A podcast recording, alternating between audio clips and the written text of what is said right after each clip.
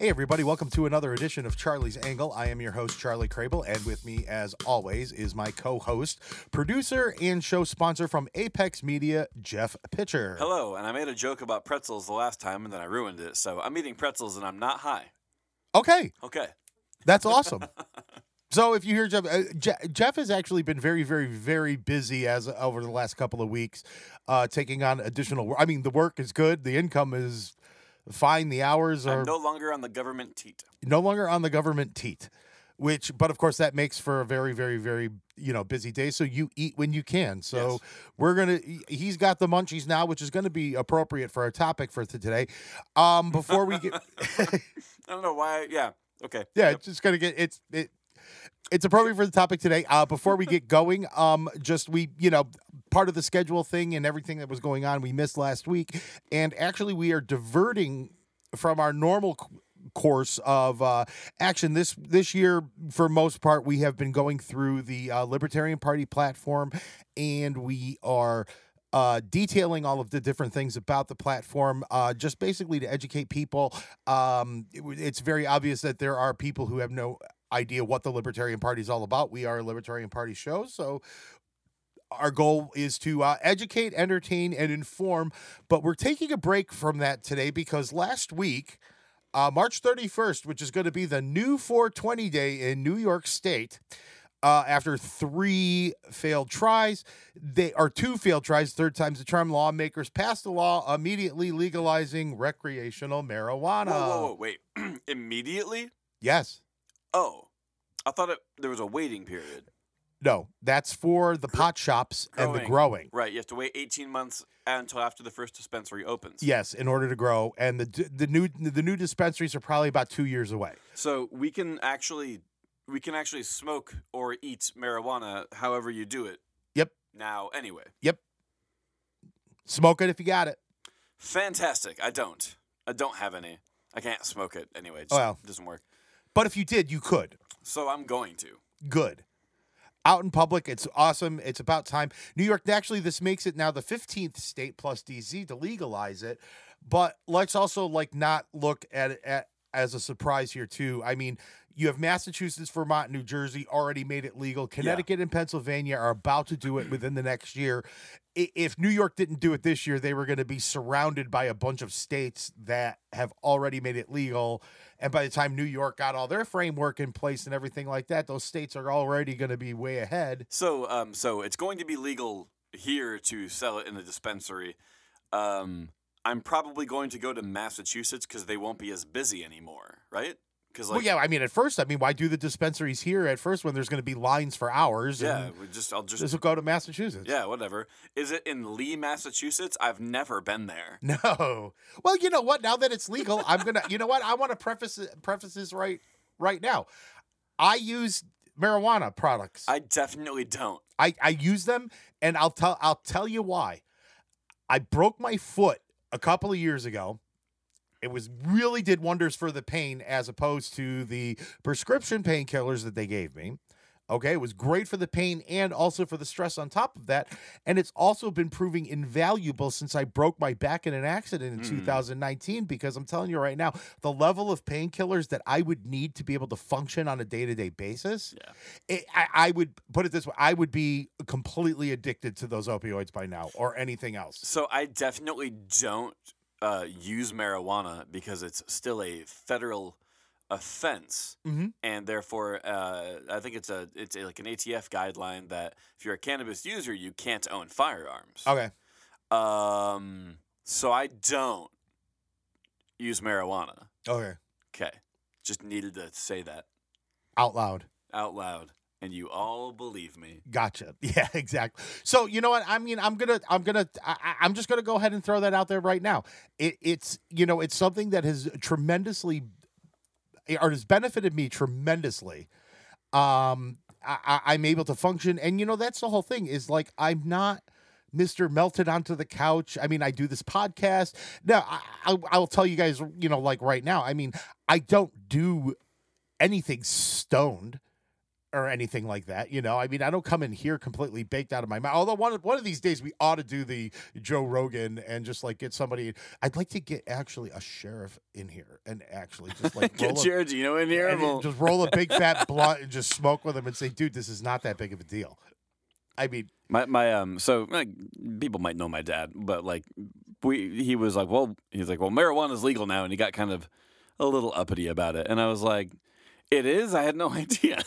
well, you know the thing, but the thing is, and, and, listen, I'm not. I mean, I'm going to get into this a little bit, you know, later on because I think it's appropriate here. But I'll just mention this right now: is that, you know, I'm I'm almost sympathetic with a lot of law enforcement people, especially longtime law enforcement people, who basically had it hammered into their entire careers that potheads are criminals. oh yeah. So, so I mean, and, and I mean, we're talking decades and decades and decades That's, of that's a sort of psychosis. Like um, the first time I never did weed, right. um, I was it was like a big weird step for me because I came up around the law enforcement community and I worked in the law enforcement community for nine years. I worked closely with the narcotics enforcement team. Right. Like, it was kind of a big deal. And like when I had the chance, I was like, okay, yeah, sure. And my wife was like, really? I'm like, yeah, why not? Like I trust these people. Yeah, it's it's cool. And then nothing happened. Oh, well, And I like, and I did it the right way. He gave me a pen and everything, and he goes, "Take like a like a three second hit from it," and I took like a 10 second hit from it, and, and nothing happened. nothing, because apparently there are different strains, and I learned all. I know all this now. Yeah. indica does nothing for me, Okay, nothing at all. that's the those are the couch melter ones. The sativas are the ones that like make you very talkative and focused and Yes, I write pretty well actually with a with, with sativa that I've never done. never done. I've definitely never filled any plot holes with my stories. Uh, I still can't play guitar though. That's true. I'm really bad at guitar. I'm really not great at guitar when I'm not smoking weed, which I don't smoke because of, of asthma anyway. But you get it. yeah, yeah, I absolutely get it. Well, you know, and I'll tell you right now, like I, I actually don't smoke the weed weed part. I mean, it's like mostly vape. It's mostly oil. Yep. It's mostly edible, I and that's I definitely don't prefer the edibles. right. Definitely not. but I'm just saying, like you know, I mean, you know, so I mean, I'm I'll, I'm coming from not only a freedom standpoint of everybody should have the freedom to do what they want anyway. I'm coming from somebody who, yes, I will be would be lying saying that I never have smoked weed for my own enjoyment. Okay, first of all, we were all 20 once. Oh okay? yeah, so I did it until I was 34. We're 30. I still haven't. I still haven't until you were not 34. But I'm just saying, you know, but I, I'm just saying, you know, like for me, the mindset's completely different now. For me, the mindset is like, look at, I need to be able to function on a daily basis. I need to be able to operate relatively pain free. My options are, you know, this prescription painkillers, which I could become incredibly addicted to. And listen, if anybody who lives in upstate New York, it can tell you the last thing any community around here needs, and really nationwide, but is another opioid addict. You know what I mean? That's the last thing anybody needs around here. So, so I just got my Bill Gates vaccine Yeah. and for for Brovid 69. Okay. Uh, so I have a microchip now. and Nice. I did it in Northville, and Oh, you do, up there. they have the Johnson and Johnson one there, and that's the Oh. one. The one that's the one I wanted anyway. Okay. Because I have to be fully vaccinated before May 7th, so I can go back to work. Um, m- more work, like More work. no concerts too. Right. Um, yeah, you think I'm busy now? Um, uh, so um, See, I'm doing the Pfizer, and I've got the second one next week. yeah, so you'll get sick next week. I'm just Yeah. gonna get horribly sick tomorrow and then turn into Captain America. But in the Walgreens here, there are at least four signs that says narcotics are locked in a time delay safe. They're they're telling addicts that they can't really rob the place because it takes five minutes to open the safe, Yes. and by then somebody will be here. Yeah. You're So- be in order. Why why do those signs exist? Some yeah. because people are breaking into safes or trying to con people out of I mean and let's face it if I am an opioid addict and I'm like looking over the counter and if I were to see like a giant bottle of oxycontins I'd probably be tempted to steal it I've never been on OxyContin. I have and I don't like it And, and and and you know what the thing is is that I don't like it. So anyway, so you look at you know for you know like what what are my options as far as being able to function using using marijuana to treat my pain, which also helps with the anxiety, which actually helps with the you know that comes with pain, or do I become an opioid addict, which nobody needs, or do I just try to go through with the acetaminophen ibuprofen route and rip my stomach apart? You can maybe uh, go with naproxen and really give your organs a run for the money. yeah. I mean, it's just like you know, so it's it's just so ridiculous. So I wanted to talk about this because one of the things that had happened. Okay, I want to set up the stage a little bit here. Is that okay? With the pot open, you know, pot legal around, you know, in New York State now. Okay, we already talked about pot shops aren't expected to open for probably around another two years. After that time, people can grow their own plants. It's like Is there a limit? Three plants, uh, How- outdoor, six indoor. I think I don't. is. I don't know how many it takes to do anything. So is that a lot? a plant. Yeah. You can get a ton of weed from one plant. Cool. Yeah, you can get a ton of weed from it. Great. So that's that's good. That's good to know. Okay, now as an industry, I'm going to ask all my questions about weed to you because I've never just asked anybody Sure, about the things I don't know. a- yeah. When they come away. up, I'll ask. Yeah. we, we we like to educate. Do you smoke the hemps? I'm just kidding. them. well, and I mean, you know, the thing is, is that you know, like as an industry, we're talking just an industry. It's going to be like hundreds of millions of dollars of revenue in the first year, billions in four years. Maybe it'll get us out of the mess we're in right now. Well, and you know what? That would be nice because, like, that's just the revenue generated by the business itself. You're looking at state and local sales taxes on marijuana combined being about 13%. Yep. Not, not not to mention the income tax from the people working there, which not that I'm okay with income tax. No, but I mean, it's. Still, I'm okay with sales tax. I, I think I am. I, I if you're if you're gonna if you're not gonna flat tax it, a flat sales tax might be a good way to go because it's like every here here's the thing: people who illegally make money have to buy stuff, so it's like okay, you know, they're not You're claiming. even getting taxes from them. Yeah. yeah, you're even getting taxes from them. Not on food, not on water. no, but Well, maybe water because you don't need bottled water. no. Yeah, we can tax that. Yeah, let's tax the hell out of it. But Jeff Pitcher, we can tax that. We can tax- Don't vote for Jeff in 2024. He's a dick. He's a dick. but you know, I mean, and we're talking about like it's not just going to be that thirteen percent though. Let's not forget though, you have the normal eight percent sales tax on top of that, and then you've got also. You know, they're also talking about like possibly adding an additional tax for like the THC levels so that the stronger that you get, That's a load of shit. I, I, it's a load of shit. But at the same, but what I'm saying is, it, is what it is. But what I'm talking about here is that that's a lot of revenue for a cash-strapped state that was facing a 15.1 billion dollar deficit at the Hmm. beginning of the year. Now, pre-pandemic, it was 6.1 billion Yeah. in the hole. I weird. believe- it's weird when you cripple the economy, things get worse. They, things get worse. How about that? But here's the thing: don't let them tell you that it was just COVID because it was already really bad. In Well, I mean, d- didn't Cuomo give himself another raise? Yep. And uses campaign funds to write a book about his great leadership as people were dying in nursing homes. Yeah, because- his book came out in like July, right? Something like that. yeah, Like a um, what midsummer or yeah, great leadership as we're hitting like the summer peak of COVID cases. Governor Governor Andrew Cuomo, How to Harass Women and Kill Old People, a New York Times bestseller. Cuomo 2022. I'm so tired. I'm sorry. I'm just I going know off the rails. Cuomo Cuomo 2022. Vote for me or he'll kill your grandma. so you know the thing is, is that like I, I I'm just looking at all of this and now look at where I know we're talking about a libertarian show that's like talking about ooh look at all the potential tax revenue. oh yeah. Okay. in. The right thing to do is to make it legal, and that's it. Uh, yeah, it's that's the right thing to do. But what I'm ta talking about here is like there's a potential because look at I'm looking at the at, at the ripple effects here. When you have more sales tax and things like that, you don't need to rely so much heavily on property taxes, which are incredibly oppressive. You know, you don't have to rely on you know income taxes to you know it's just so it's like you're kind of spreading the burden a little bit more with stuff like this. And of course like if that's the framework that's in place i'm like take advantage of it for crying out loud. Until you know you elect jeff pitcher in 2024 and everything automatically gets better overnight which will happen if you elect him.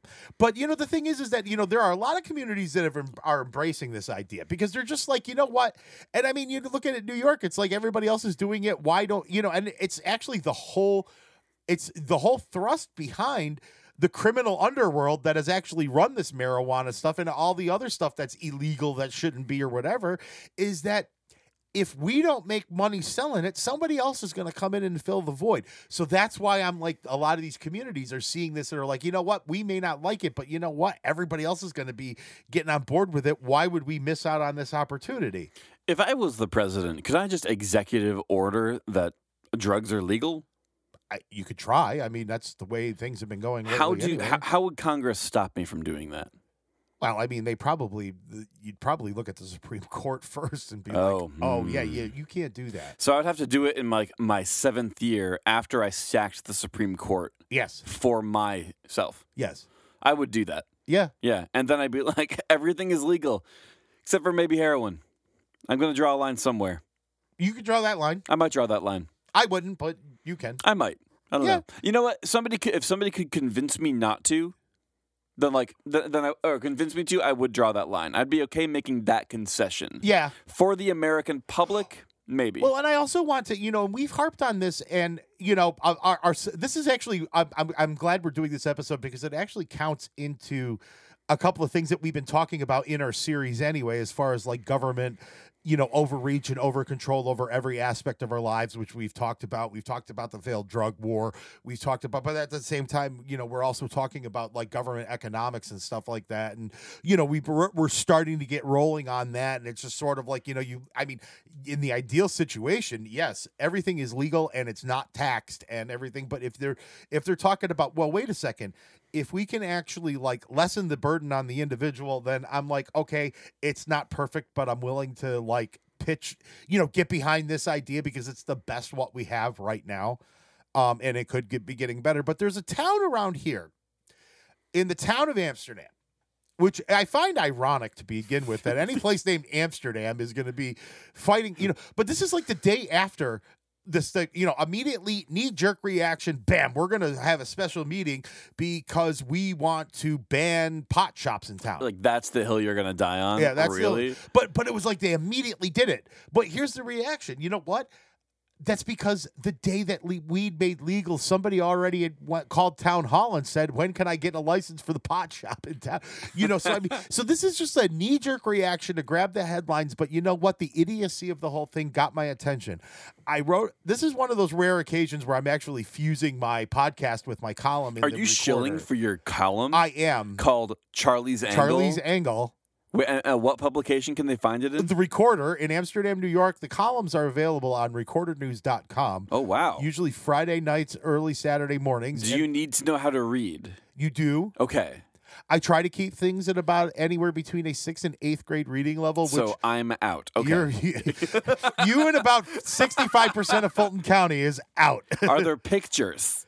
Every once in a while, there are pictures. Okay, I can read those. Yeah, yes, there are pictures. I can, I can because read any the good pictures. you know, what- you know, and the thing is that I'm going to divert. You know, and I'm I'm a I'm big on art with every piece of news story, and I got this idea from the movie Shattered Glass. I don't know if anybody's ever seen it. it's. It was interesting to me because it was about journalist Stephen Glass who worked for National Review, and he wound up getting. Um, you, you know caught plagiarizing and not plagiarizing making up stories inventing things and everything like that. And there was a line at the end of it that said you know what would have saved all of this is pictures. You people can't you can't make up stories if people are going to have the, are going to be forced to have their picture taken to run with it i mean granted there's holes around it but the but Wo- words are just like for the morons that can't understand pictures anyway. Yeah, I mean it's just, but I, I always, but anyways, I always like to have art to go with news stories. So yes, there are pictures with the column and stuff like that, but this is one of those times that I confuse these things together because they wanted to, you, you know, they they this knee jerk reaction to ban these pot stop to ban these pot shops, and to hear the reasons why are just absolutely baffling. And this is one of the things that really makes it crazy is that this town, okay, for those of you who don't live around you know around here and do listen, Amsterdam is about a half hour from Albany to the west, northwest, slightly right down the thruway and everything like that. Okay. The town has a legitimate commercial corridor I think actually does compete and actually competes well and even exceeds competition against other communities with their commercial corridor. This is not just like a Walmart and a couple of dollar stores in a rundown strip mall. I mean, they've got some legitimate anchor stores and surrounded with or are interspersed with it are all sorts of other you know shops there that you could pretty much do everything. I mean, we live in Northville. It's a half hour to Amsterdam. We go there because everything is right there. Like I mean, it, and it's just easy. So it's a legit commercial, established commercial corridor. Is it? And, and but here's the thing: is that there are also some empty storefronts there, which every commercial strip has it. But there have been some that have, have been that way for a while. Now, here's here's why that this town would actually and this area would actually be a very good location for it for any type of these dispensaries is that strip malls are actually popular locations for marijuana dispensaries um you know because the space is already set up for retail so any construction re i mean there's always going to be a remodel to your needs inside a bill you know space and everything like that but you can you know it's already there you know the space is there already set up for right, retail So the vocal booth is going to be like our nug closet, and the new isolation room over there is where we're going to grow some of. I'm, Yeah. al- I'm already working on it. Yeah. Jeff's mayfield pot emporium it's an old laundromat. An- We've been telling our neighbors for years we're not growing drugs in here. Guess what? April Fool. it's really funny. Like, the guys will get a kick out of that. But you know, but the thing is, is that like you know, you have you know a lot of times like in these strip malls and stuff like that, and and in these commercial quarters. I mean, there's already a lot of available parking, so people can just pull in, park, go in, get their crap like they do for everything else, and leave. I mean, it's just you know, and like. Uh, the other part of that, what locations like this they make them ideal is that they're easily accessible for local and out of town customers. I mean, yeah, it takes me 30, 35 minutes to get to you know Target from my house in Northville, but it's still not a difficult drive to make. And in this case, this commercial strip is literally five minutes from the throughway.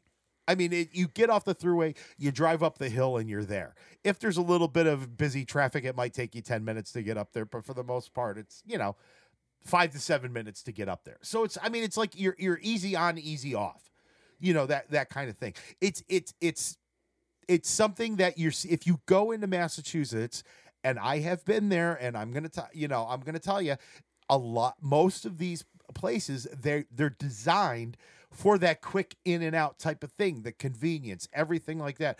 They're also clamoring to open in New York state. It's not a surprise. I talked about it you know they got a call about getting the application the day the pot was legal.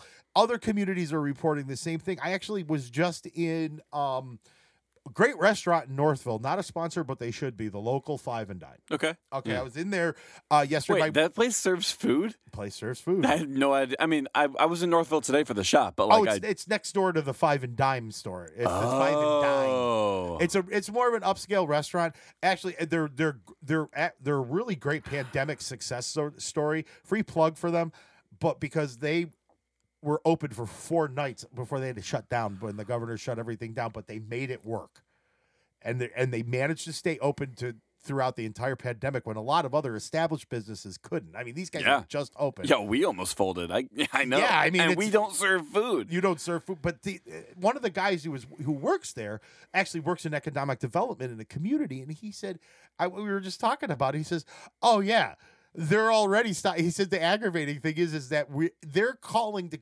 so preliminary as far as the applications because we don't even know what we can tell them because we don't have any guidelines from the state but that's how quick they're jumping the gun on this thing Yeah. is they're, they're not even waiting for the you know all the guidelines and like what could be in and what's acceptable. You know, there's an old commercial building on Route 30 in between Mayfield and Northville. If you're going north, it's on the right. It's got two garage doors and a large store space. yes, Mm. would be a great spot. Charlie Crable's Cannabis, Cannabis Char- Emporium. cannabis with a K? Nah, Can't- no, that no, because you have too many K's in there, and that gets a little dicey. Hmm. What's your middle name? Walter, No. No, it won't work. it won't work. We'll think. We'll circle. We'll figure this out. I'm gonna. I'm. I, I'm gonna be Joe Leave us, put a sec- couple of comments down and, yeah, and give, us some suggestions. of uh, names for pot shops in Northville, and if we think of one later on, I Northville Nug. Northville Nugs. That's easy. Like, Nugs is a thing, right? Well, actually, wasn't one of I. I did this thing of making fun of like names like in the five one eight, you know, like Nugs Nugskayuna and Yeah, yeah. and, and things like that. And somebody actually, a friend of mine actually said North L, which is you know an ounce. Oh, I L didn't is, know L, that. L Okay. is an ounce. So North Huh. L. Okay, I didn't know that. Yeah. Yeah, I'm really. I. It sounds like I'm being sarcastic. I really know shit about pot. But I, there was another one like Edinburgh instead of oh, Edinburgh, which was really good. really I really like that. So you've got a you got you got a couple of possibilities here, but you know the the point is is that they're they're they're they're, they're like ready to go. I also know for a fact that there are there are a couple of recreational dispensaries dispensaries in the capital region because we had talked to them at a paper I was working at when they first were bringing up legal weed there. They're already purposely set up, even though they're medical only.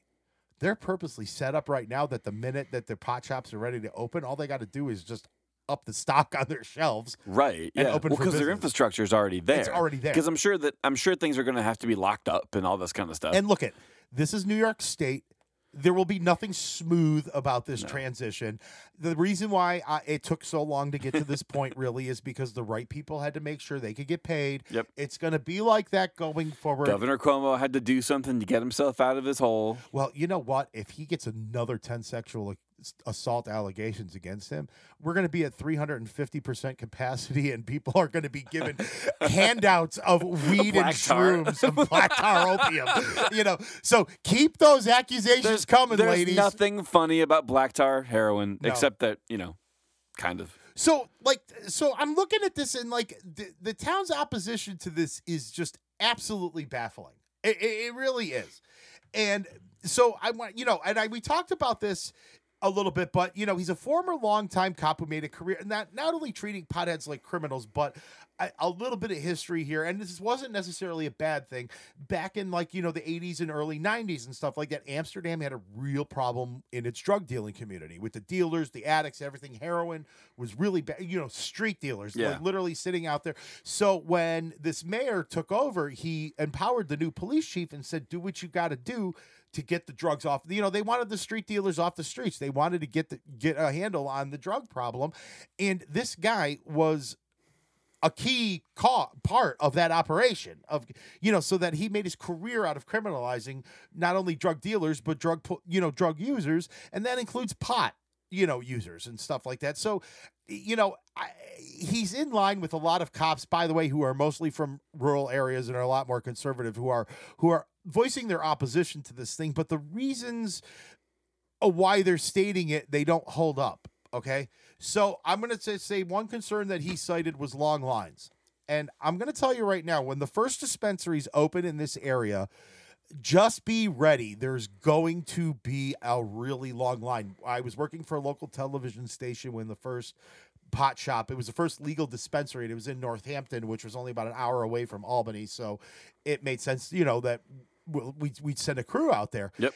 And you know what? When it opened, it was the first, first of all, it was the very, very first recreational dispensary in the middle of Massachusetts. So it was drawing people from Boston, Albany, everywhere, you know, and everywhere. So, I mean, like, it was the, uh, the lines It's were uh, Northampton. Northampton. Hempton. Northampton. Ooh. Nail. Oh, Northampton. We have a Northampton right here. Eh. The hell are we wasting our time? Which is actually in the town of Northampton. So Northampton. Northampton. Done. Perfect. Done. Okay. Someone give us some money so we can do this. It's trademarked, by the way, because we mentioned on the show, and I'm saying it's the property of Jeff Petro. it is a public. It is publicated. Yeah. yeah, there It is. go. It's ours. It's our IP. So get fucked. so, but anyway, so like, I mean, you know, they waited for hours, but you know, the thing is, is that that didn't last. Okay, and like a lot of what happened was is that, and and look at, I'm going to tell people around here that when the first recreational dispensary opens in New York State, people are going to drive from everywhere to go get it. Okay, to go participate. It's gonna be like that. But a lot of the dispensaries, they manage to adjust. First of all, the lines will eventually die down because the novelty wears off. And it's going to be more expensive at a dispensary than getting it from a dude. Okay. So it, it's, you know, once all of that happens, but the other things that happened is that, like, the dispensaries then they moved a lot into online ordering. So you can now pre order online. So basically, what it did is it cut down the wait time. A lot of places did two lines. Here's the line for the pre order, here's the line for the walk in. So as I understand it, uh, at the dispensary in Lee, Massachusetts, uh, that I've never been to, Mm-hmm. um, you check in with a dude in the parking lot at like a Super 8 motel, and then you drive to the dispensary from there when it's your turn. It's okay, just down the road. That that that's for the overflow. it's for the If, overflow. if there's no overflow, you literally Go pull up. pull up, and they just give it to you. You don't even get out of your car. Nope. Well, now with COVID, you don't. But you, You- you used, used you to used to. to. Yeah. But now, I mean, I think. I but, guess. but see, but now with COVID, you don't even have to because everything is cur. I mean, some places are letting people walk in, but that, again, if you pay with cash, I think you still have to walk, to walk in. in. But if you're using a debit card, you, you don't even have to leave your which is no longer terrifying to use a debit card no. because, like, oh man, the government might be tracking me. Which, of course, I've never bought weed with a debit card. never. Never, not once. Never. So, but I'm just saying, you know what? And here's the thing: the police also controlled the traffic in around these places. Everyone got in and out That's, that's one of the funniest things is Yeah. having having a traffic cop in front of the weed store. the cops Yeah. in Massachusetts that I've never talked to because I've never been there. They don't care. They're like, this is fine. less thing they have, one less thing they have to worry about. And and look at, and we're going to get into this later because there's all these other things, but you know they're not worried about it so much. Okay, they're they're more worried about the guy who gets drunk and beats up his wife, not some dude who like. Yeah, let them actually prosecute criminals. Yeah. Let them actually do something about crime. You know the really funny thing is, is that the mayor of Northampton was the first recreational, legal recreational marijuana buyer in Massachusetts. He went in and bought a candy bar. That's That's That's fantastic. awesome. I hope our stuff is good. Like I hope we get the same kind of stuff that I've never gotten from Lee. it it could be. You never know. I, I you, you would think so. I mean, they're going to want to attract people and be like, okay, Well, I mean, like all they have to do is get it from the same distributors, right? I mean, Yeah. the gummies that I don't buy are great. yeah, And they're easy to dose. Yep, they're easy. I hear You hear. So, but I'm just saying, like you know, that. I'm gonna beat that joke until it's dead. But the com- yeah, but the communities there they dealt with it. Okay, you had a lot of I can tell you this, a lot of ba- businesses adjacent to these dispensaries, they were like, "You know what? We have extra parking spaces that nobody ever uses. If you have overflow customers, let them park here." Okay? The market adjusted and it runs just fine. Okay. So that idea of the long lines, increased traffic. Okay. You know what? It's busy along any commercial strip anyway. Okay. You know what? Just put put one in World of Beer in Crossgates Mall. That place is closed all the time anyway. Yeah. Like Crossgates Mall would be a great place for it. amazing. really good place for it. So, okay, now I want to go. He was talking also about the character of the community. Okay, I don't think people want this kind of thing in our community. yeah, they definitely don't want weed in Amsterdam. Yeah, definitely not. Okay. So, but the thing is, is that what they're doing is they're getting caught up into these myths that are cited by these opponents by legal weed. So, one of the things that we aim to do here is to present facts because a lot of times uh, facts don't match narratives. And that's one of the biggest problems that I've always had with news that is the way it's been going as of late is that it only matters if the facts fit the narrative and if it doesn't we ignore it. Well, you can't. Facts are, facts do not discriminate.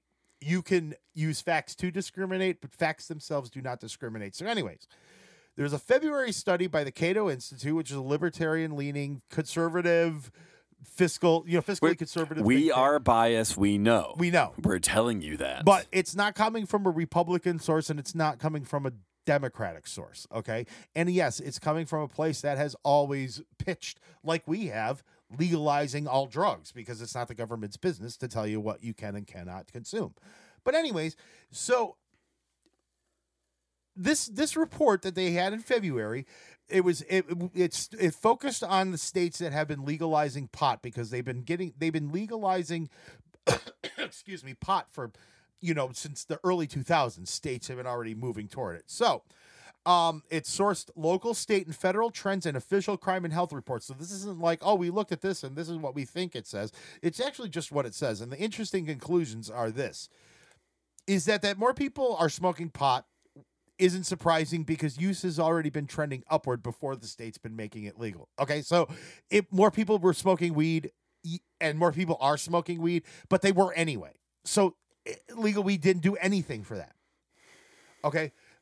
Everybody cites the concern about the use in the young people. Well, Maine, Massachusetts, Alaska, and Colorado have tracked par- marijuana use in people under 21, and making weed legal hasn't had any obvious effect on use among minors okay and that the idea that marijuana is a gateway drug doesn't hold up okay the study st- used cocaine as an example and said found no leak link between legal marijuana and an increased use of drugs such as cocaine. No link. So, so this is a. I have a question about the go- gateway drug thing Mm-hmm. because I haven't thought about this since high school because that's when we were taught this kind of stuff. Right.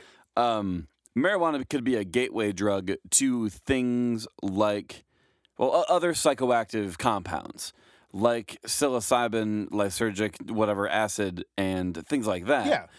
But I don't see how it's a gateway drug to to things like speed, which you can get speed. It's Adderall. I, Yeah. I learned that like a week ago.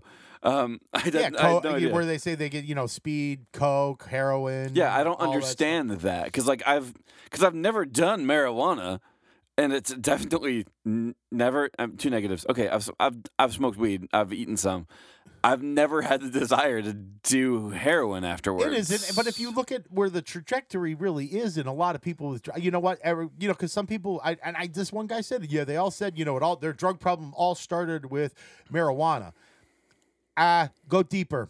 I bet you they smoked before they were a teenager. probably. I bet you they were drunk before a couple of I- times before they were sixteen. I think addictive compounds are probably the thing that causes more like more of the gateway effect. But but I'm saying like okay, yeah, they can all say that their start with drugs started with marijuana, but the reality is is that they probably have been putting alcohol and nicotine, which are also drugs, into their system for longer than they even, before they even tried marijuana. Yeah, and like nicotine is the most addictive substance there is, probably, right? It's I I my first drug. Well, ex- except for like sneaking a beer here and there when I was really young, but like my first, I, I smoked before I drank. My dad gave me an O'Doul's when I was like nine, the NA stuff, and I was like, "People do this for fun."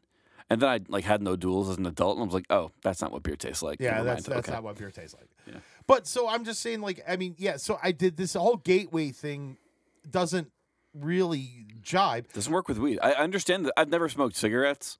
I never Right. have, but like enough of my friends do or have. But I'm saying those who have gotten into the hardcore drugs and stuff like that aren't starting with weed. They're Nope. starting with other stuff way before that. they're so smo- they're starting smoking when they're like 14 or Yes. 15. Yep. that's exactly what it goes. And anybody who says, "Oh, that's not," of course, you could find the exception rather than the rule. But what we've described as the norm, and in the words of our former president, "You know it, I know it, and everybody knows it." Okay, so let's just like, let's just not be stupid about it here. No, we're not stupid. Okay, Char- Ch- Charlie's not stupid. the people opposed to this for these reasons are. Okay. So now Oregon, now Oregon's sort of like the anomaly because they've legalized everything, has actually seen an increase in coke, but they recently decriminalized it. Massachusetts saw a decrease. And basically what this study has found is that cocaine use in other states with legal weed is basically remained consistent with national rates. So it's not you know, uh, I, I I can't. I, I haven't looked at the study, so I can't say this for sure. Mhm. I think the increase in anything could be just attributed to the fact that they can track it because now they're able to see it because it's not being done in the more shadows. the more that you can track, the more th- it, all of your statistics. If they, like if you're talking about use of anything, the more you track it, the more you're going to find that more people are doing it. Therefore, the numbers are yeah, because you're not getting positives or negatives for your study No. if you're not able to track it. It's it's along the line about basically like how percentages and some statistics can be very very misleading because, you know, just because you're tracking it more doesn't mean that more people are using drugs. It just means you know of more people. yeah, you're just finding it. Yeah. You- you're just fine. It's sort of like you know, like the small community that has one murder, you know, one year and two murders the next, and everybody's alarmed because they've had a 100 percent increase in their murder rate. Well, it's also you know, so I, I'm just saying like. That's a good point, though, to keep in mind that they're tracking more of this stuff, so they can tell. Yeah, you can't re- you can't really trust statistics for everything. No, and it's it's hard to do it. But as method methodologies improve over time and as they evolve, you know, and honestly, I think people nowadays are probably more honest about their pot use because of attitudes are are changing toward it. So I think actually we're getting a more accurate look at what people are doing. So Yeah, that's that. I would agree. That's it- fair. It's a more accurate look at what people are doing. So, anyways, so for each state that already le- legalized pot, there has actually been no direct link between marijuana use and suicides. you know, where they're talking about, you know, because it's an antidepressant and it's like, oh, people are going to commit suicide on drugs and stuff like that. Well, you know, the thing is, is that using marijuana as a substitute for far more dangerous prescription painkillers may actually lessen the amount of drug overdoses Yeah. or suicides. You know, it's interesting. I didn't have a, a decrease in my anxiety or anything from weed. No, I didn't. No, but okay. my the decrease in my anxiety and depression came from not caring about it. Right.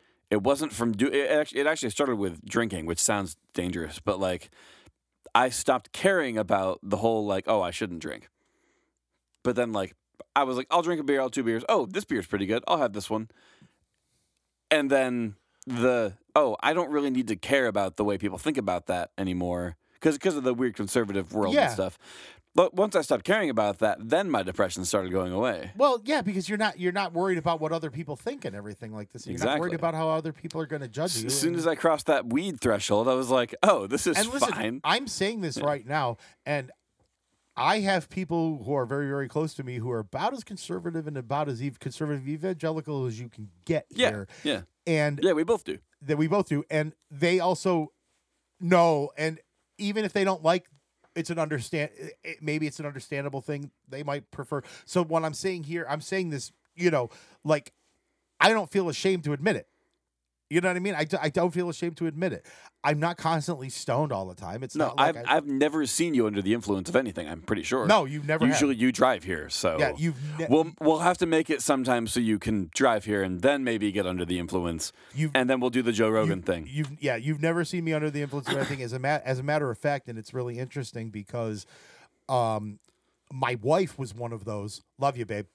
I my wife was one of those who was vehemently opposed to it. She's come around on it so much that she hasn't done a 180. She's done a 450 on it. She's done it twice. She spun around. That I mean, no, seriously, because because because the thing is, is that like, and, and I'm just gonna, and I'm telling you from my own personal, you know, you know, experience here, especially since the accident here. It's not an exaggeration to say that I have not had one pain-free day since that accident here. Oh yeah. So it, The- if- if Charlie is ever not on time with an episode, it's not because we are lazy or anything. It's because he's in pain. It's it, and it's it's it's really not, and that not only does that make that physically uncomfortable, that can actually wear on you mentally and emotionally and everything like this. And it's like you know what? If I can control it this way, okay, I I, I know myself. I probably would be addicted to the painkillers. Okay, add add the stress on top of constantly being in pain.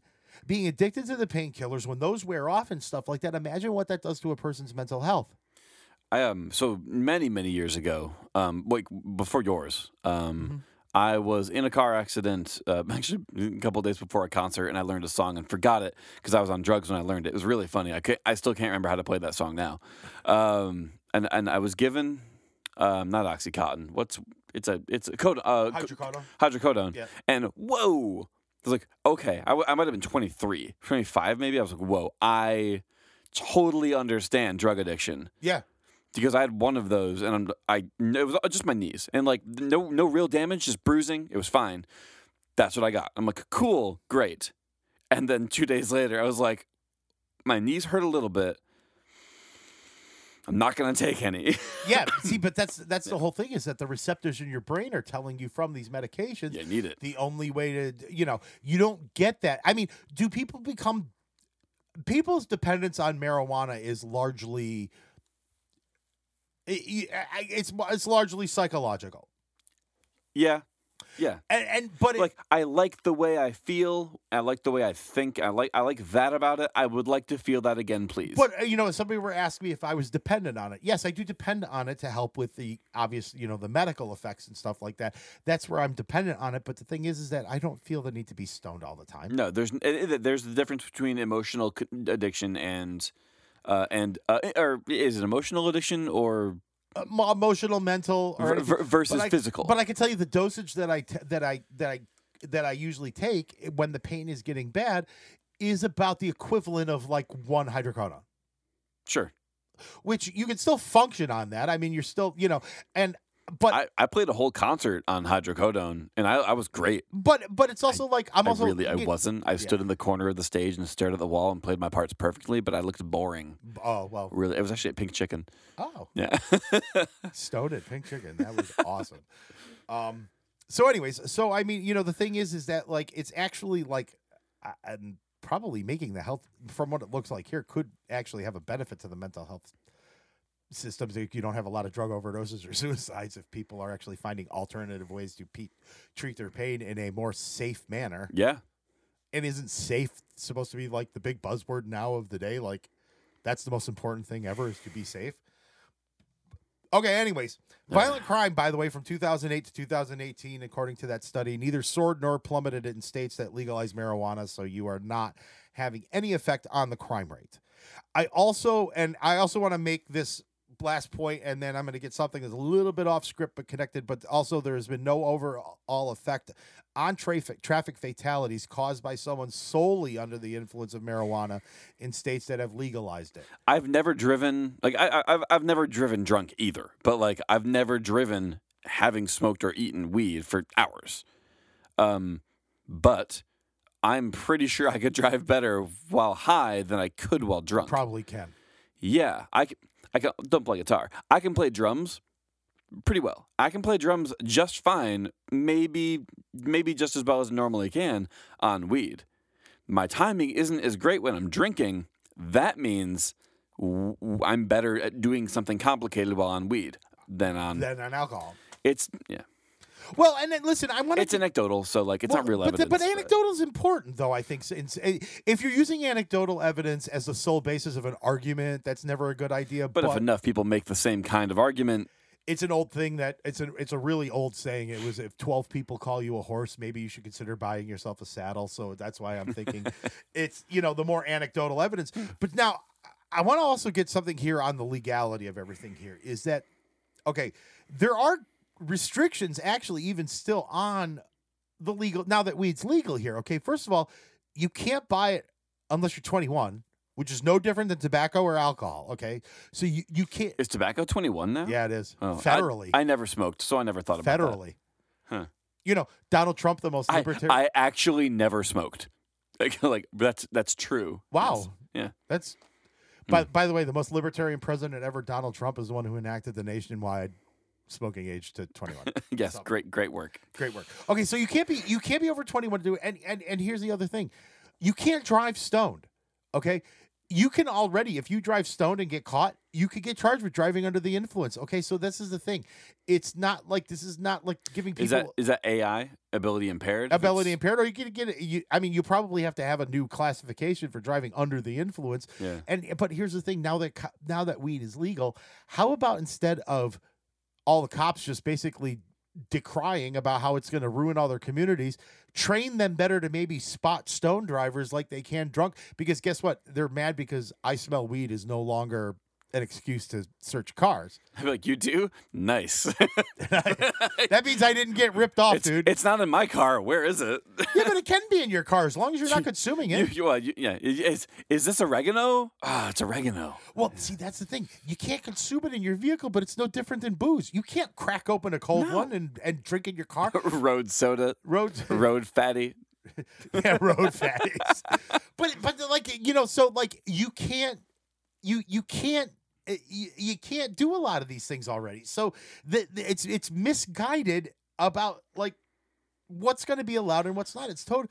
Now, there was a statement though that he said that really sent me over the edge, and it was saying that we don't want quote those people, the customers in our, in his town. Around here, those people. It's a lot of people. Well, it is. Wait, but- was this Amsterdam still? Yeah, we're but still in Amsterdam. people- The super. Yo, those people are in your town. yeah, those people Like, are in your everywhere town. in your town. Okay. Well, okay. Now, those people, and you probably hear it other words, but around here, that's sort of become. This has sort of become the code phrase for people who have darker skin. Yeah. W- what is the uh, ethnicity of the uh, this person? I don't even know. White. He's a white dude. Oh, he is. Yeah, no yeah, way. Couldn't tell. Yeah, couldn't tell. Okay. Right, But I'm one of those people in this case. Okay, well, yeah, no, but if he's talking about race, there's no racial gap, first of all, in terms of marijuana use. Okay. No, it's just been legal for white people longer than it has As for, for, black, people, basically, well, here's the thing: there was a survey, and now a survey in 2016. Now, again, it's really, really tough, and this is one thing I want to tell you is like trying to break down the demographics of pot users is very, very difficult, and the reason why it's difficult is because everybody does it. Okay, in terms of like mix. Here's the thing. I just went through a catalog of people I know, Yeah, like uh, people that I know that like smoke or eat weed. yeah, Yeah, it's it's everybody. Yeah. Well, here's the thing: is that the survey in 2016 that I was able to find that did was able to break this down. Okay, in the previous year of that year. 18% of blacks, 17% of whites, and 13% of Hispanics used marijuana at least once in the previous those year. are those are pretty close. I mean, that's very, very close. Okay, by the way, 53% of white surveys said they tried weed at least once compared to 45% of blacks and 34% of Hispanics. I love the fact that the Hispanics are coming in at last in all Th- those. those are rookie numbers. Well, well, but if you look at Amsterdam, the city, there's a city and town of Amsterdam. So when they're talking about those people, they're talking about the Hispanics in the city of Amsterdam. They're a very significant part of, and a much maligned part of the population. it's just so strange because of how many there are. Yeah. Like there are, I don't, it's got to be close to sixty-five percent in the city of Amsterdam. no, no, no, no. no. It's not that. It's not that high. it's not not in the in, city. of in within the city. It's not really. No, it's not. It's it, it it's. I believe it's. Oh, I'm also considering African American and Hispanic mixed. Oh, and there, eh, it's still not. Really? Yeah, it's it, it's still not. But there was a point when the census was trending that Hispanics were the largest single ethnic group Ooh. in Amsterdam. Okay. Now, when we're talking about ethnic, we're also talking about the different European ethnicities, Yes. which they're they, the white non-Hispanic Europeans are still the vast majority of the city. But as far as like individual ethnic group, Hispanic might actually be the largest one in Amsterdam. That would make sense. I So- was being really, really aggressive with my numbers. That's okay, but you know the thing is, is that it's funny to me that the Hispanic numbers come in last of the three major races because everybody thinks that all the drug users and all the criminals, and I'm going to go ahead and say it, they're thinking that all the pot users and all the criminals they're all Hispanic when that doesn't, it's not the case. Okay, so if you're so, anyways, if those people is about the racial stuff, that doesn't exist either. Now, if you're talking about poor people, education always is always a good gauge to figure out poor people because the lesser your education, the more like the higher your poverty level is generally. So, but the same survey found that high school dropouts, which is a key indicator in the pro- are least likely to try weed compared to high school graduates, those with some college and college graduates. There and and like it's by a lot. that the numbers are the numbers. That makes no sense to me at all. Though I know a lot of people in college smoke weed, but like But high school dropouts, oh yeah, they're just they just want to smoke weed and play video Huh. games all day. Yeah, they're like not try. Maybe it's an affordability thing, but that could be an affordability thing. Yeah. Weed's pretty cheap though. Yeah. I Weed- mean, uh, if pretty you got a guy, it is. If Yeah. you got a guy, weed's weed's pretty cheap. So, but I'm just saying, like it, it was, it, it. So you're you're like. you're, so like the the poorer you are, the less likely you are. to So you what? You don't want poor people in your town? Well, first of all, there are poor people in your town already. There are a lot of poor people in your town. But like, if the poorer you are, the less likely you are to smoke weed. Okay. Now, of everybody surveyed in this thing, twenty six percent percent of them surveyed they regularly binge drink. 24% use tobacco. Of the whole stud- of that whole study, 7% were the ones who said they use marijuana. I think this actually comes into play here and I'm going to use this supervisor in this town as a particular example. I've seen plenty of pictures of him at the track, the ra- the Saratoga racetrack with a big fat cigar and a cocktail in his hand. Oh, by the way, I'm not trying to fat shame there, but he looks like he ate me. Okay, All right, Charlie and I aren't small people. I'm not a small guy. He's a, and listen, Oh, I'm down two more pounds though. Nice. Boom. oh, It's because I'm working a lot. and not eating except for pretzels during the show, which actually you have you finished off the pretzels without me realizing it. Nice job. I pretty much did it immediately after. I'm, like, I'm eating pretzels. They're gone. oh, okay. Well, Yeah. that's that's, That's how I do. Yeah. So, but I'm I'm also like saying this. So it's, it's like okay, you're smoking a cigar, you're drinking a cocktail, and you're probably at least 75 pounds overweight, and that's being generous. And you're complaining about Wait, somebody how many pounds overweight? at least 75 pounds overweight. Okay, like overweight from like just like how tall is he? Oh, he's a big dude. I mean, he's a taller guy. He's over six feet. Okay. So like I'm so I'm like 225. I'd be surp- I'd be surprised if his if, if the number. is he like three? Uh, yeah, Okay. Yeah. I don't care. I don't care how tall you are. Yeah, it's you, you, or it's at least closing in on that. So what I'm saying, it's kind of really like hypocr- hypocritical though, because it's like you know what, have another steak and another beer with your cigar, dude, and then like criticize people for smoking pot, but that's ridiculous. Okay, so now this is the other thing that comes into play, and this is the old fogies complaining about the young people. Oh, it's the young people that are going to do it. Now, there's a 2019 survey found, and it, yes, young people do use more pot than others. Okay, those between 18 and 29, it was about 22% admitted use, using marijuana. This was in 2019, this national survey. Okay, so now we we 18 to 29. So we you got to realize that like the first four years of that are college, which is you know and then when you're in your 20s you're kind of just getting going in your career and stuff like that you're probably partying a lot most more people than not are you know single and you know others you know i mean or whatever so i mean it's a different lifestyle for those in their 20s I worked for the cops when I was in my twenties. i know so I got a, I got a, such a weird flex about drugs and alcohol. It's so funny. Yeah. that is funny but you my have dad arrested my friends for drinking when I was in high school. I mean, Oh, come man. on. Yeah. So you had 11% of those 30 to 49 using it, and 12% of those 50 to 64 using it, and then it was about 3% of 65 and older toking up. I find that the 30 to 49 and the 50 to 64 using it interesting because if you combine them, that's 23% of prime working age of American adults using pot. Usually by age 30, you're well into your career there, and you usually figure by 65, you're getting ready to retire. So your prime, like in your career, like where you're really established and you're really moving in your career, is between the ages of 30 and you know and 65. And if you're talking about 23% of them are using it, that's one more than those in 18 you know in ages 18 to 29 it's it's not young people necessarily that are using it okay? Professionals are using it you know adults with kids family you know families and all that they're using it. Grandparents are using it. Get over it. It happens. The family that smokes together, uh I got nothing. watches south park together. On repeat. It's fantastic. Uh Completely out of left field too. I love that. yeah, exactly. we like to be organic this time of day. Uh, but you know, now the other thing was, you know, like eh, the other claim is, oh, I don't think you know. Again, the town residents don't want it. Well, here's the thing.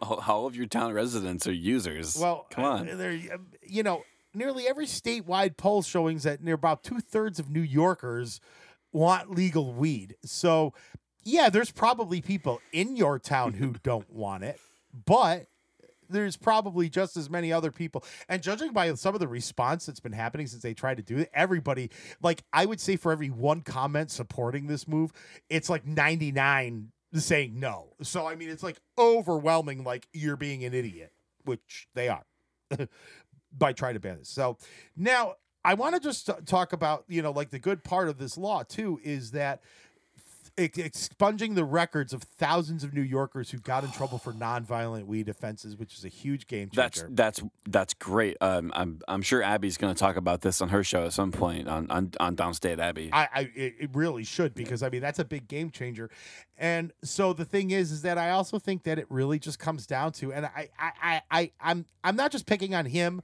because I've seen this in other current and former cops who've said that is that the people they criminalized for so long are no longer criminals. So what? I mean, it doesn't necessarily mean you have to question your entire career or think that you know like it's undoing all the work that you did as a cop you operated within the bounds of the law now it's now it's made legal okay these people shouldn't have to you know what you want somebody to pay the price for smoking a joint for the rest of their life or you know selling an ounce of weed on a street corner which by the way these draconian drug laws that we've talked before disproportionately affects minority communities uh even though you know in terms of weed it's not like one race over another dealing it or using it which is so stupid.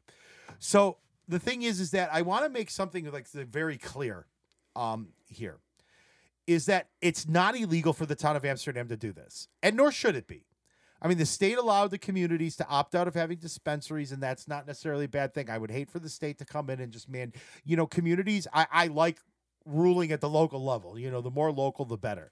But legal could still mean short, stupid, and short-sighted and stupid, and this is just short-sighted and stupid. I think, in my opinion, you got this pensive look on your face here. Okay, so yeah, and, and this is just because I I don't work for the state police anymore, and gun law is not my primary focus. right? Now, they can opt out of this. They go, no, we're not going to allow dispensaries in our town. Yeah. Okay. But they can't opt out of more restrictions on other things like firearms. It's not consistent. I don't I I want consistency in government. I, I, I do too. And here, but here's the other thing though that I think that should be a consideration because this bothers me a little bit is that, and he made mention of this is that, and, and a lot of counties have this situated where like the towns will split the sales tax revenue, you know, and everything. Right, there are incentives there. Well, but but here but here's the thing. He already made mention of, oh, we're not worried about the sales tax revenue because if they open somewhere else, we'll get some of the sales tax revenue from that. Now, this is a special sales tax they're putting on marijuana sales. I think a caveat should be if you opt out of allowing dispensaries in your don't town, you don't get the money. Nope. We're gonna put one in Mayfield. It's gonna be at uh, the Apex Studio and Nug. Dis- nope, I can't do it. I gotta get a good one. What's a good S? Apex. St- oh, actually, we call it the Foothill Studio. That's what this place is actually gonna be The called. The Foothill Studio. the Foothills Studio. Foothills Studio and Nursery. yeah, we'll call it a nursery for Yes. Because I'm not going to be, I can't even grow rosemary. I had a great rosemary plant and it's dead. It Already? was given to me and it was, it was perfect. It, it's dead. I, I won't be able to cultivate weed.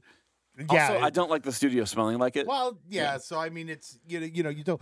But it's just you know, I. It, but see, that's the one thing though that I really do think though that if you are opting out of it, I don't think you should get a penny of that money. not a bit. Nope. Not a I penny it. completely agree.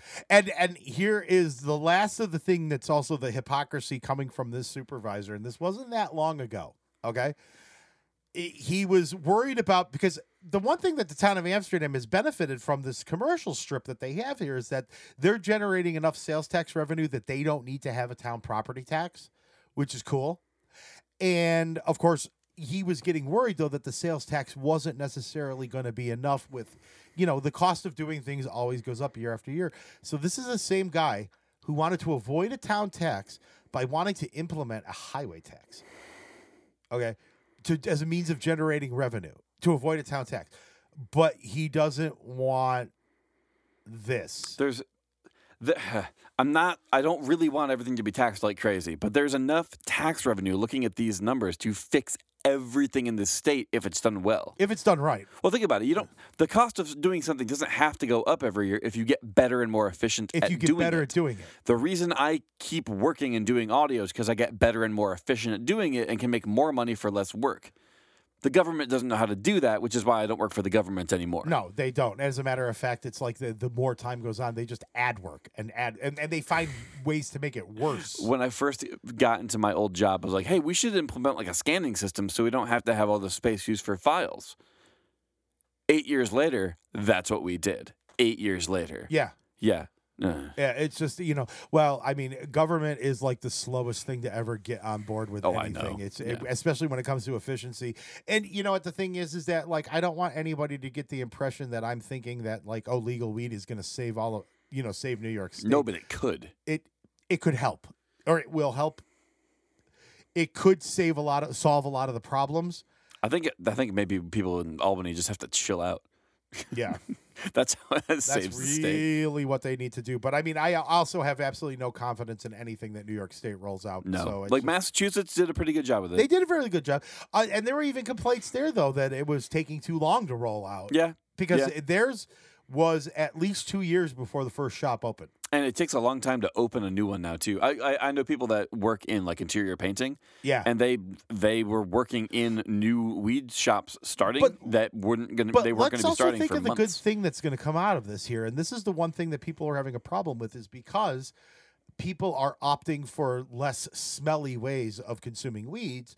Weed, you have you know like the vapes and stuff like that. You had a lot of knockoff Yeah. products, obviously. Well, with the hitting vape market. stuff, like um, like when I when I definitely didn't take the pen the first time I didn't smoke weed, like you could tell that it was weed and then it was gone. Yeah. Like it, it's it doesn't linger, and it's not like it's um like tar filled smoke when it's smoked anyway. No, but it's just it. But it's still very pungent when you know.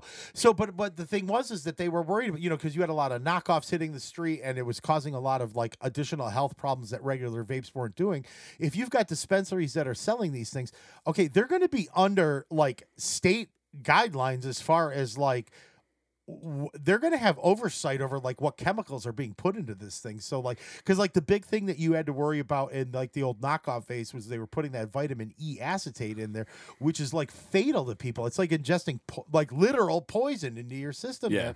So, you know, I mean, so but if you're having these types of products that people are liking, if they're, you know, subject to like regulation and stuff like that. I mean, I'm actually thinking you're having safer products on the street. Everybody's like, "Oh, it's more potent." Well, I'm like, "Yeah, it's more potent because they're getting all the crap out of it." And and and they're not also they're less po they're it's less poison being put into people's bodies.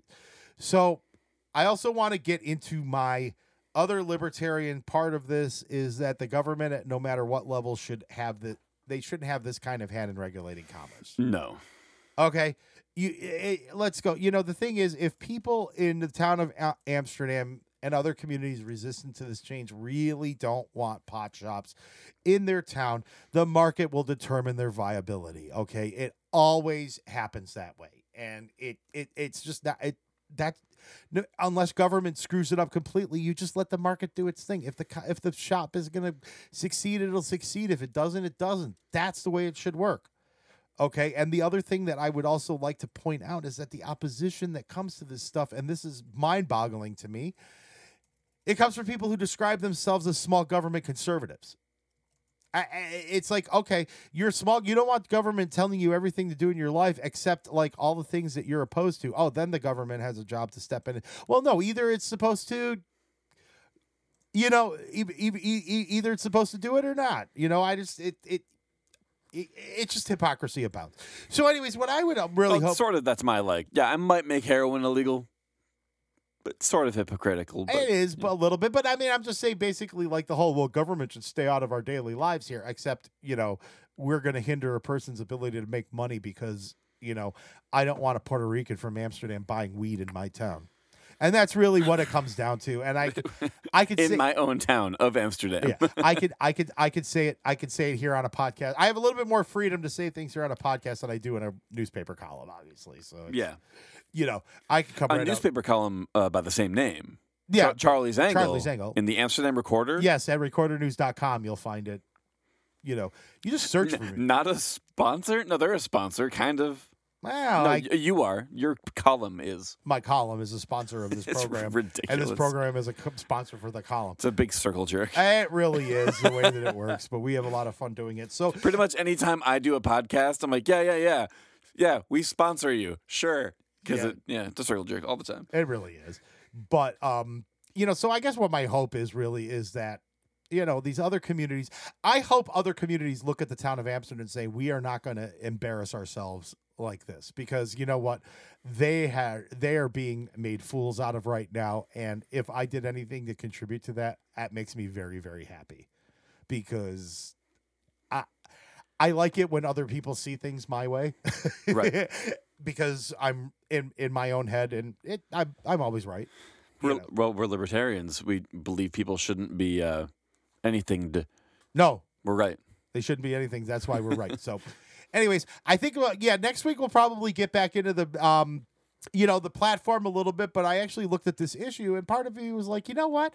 Here's a good way to uh, integrate some of what we've been talking to into an actual issue that has happened at hand here. So, smoke them if you got them. Enjoy it. Is that our new sign off? yes, smoke them. If, smoke them if you got them. We don't. Never. It's horrible. For Jeff Pitcher, I'm Charlie Crable. Thanks for sticking around. Have a good one, guys.